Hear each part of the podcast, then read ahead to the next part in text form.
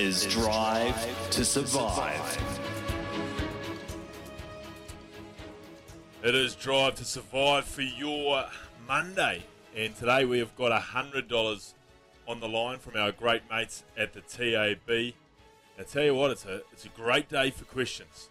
Uh, I think Ricardo can take a lot of the credit for today's questions. They are well balanced, they will test you. And so you should be if you're going to win $100 from our great mates.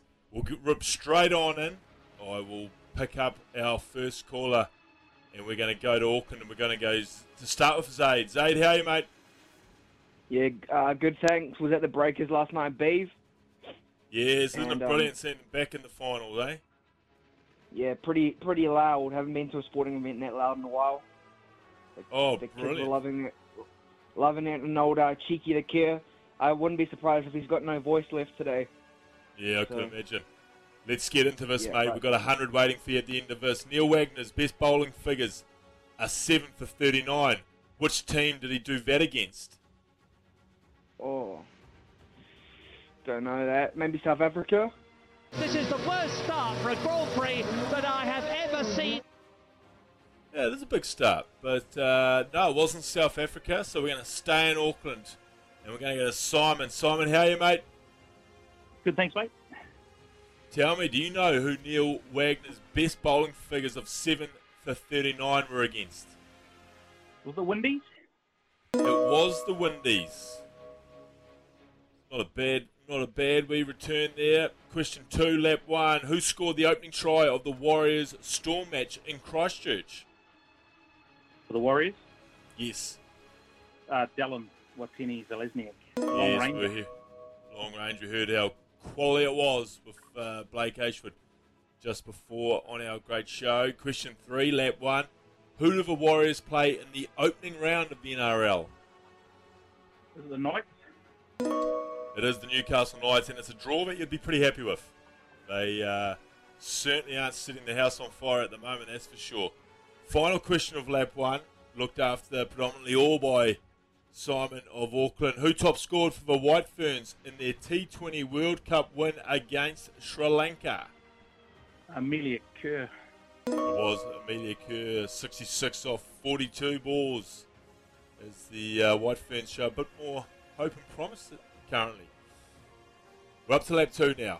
We, uh, well, we're going very quickly towards 100 at the moment.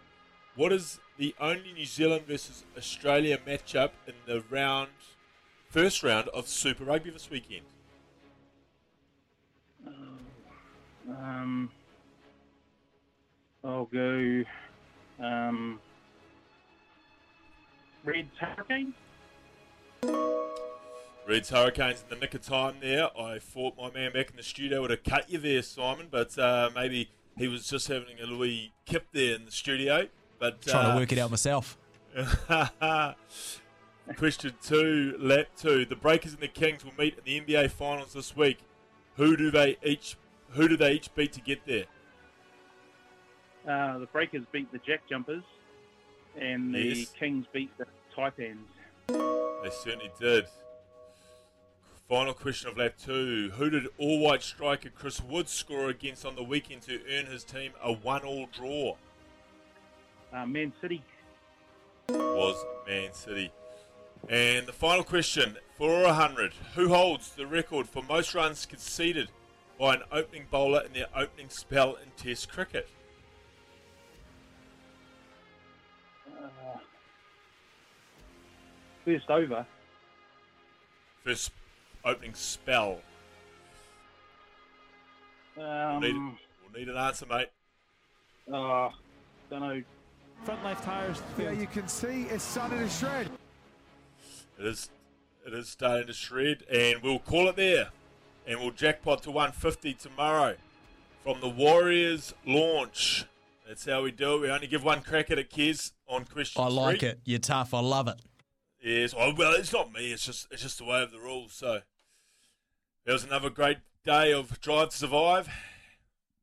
We'll be back right after this.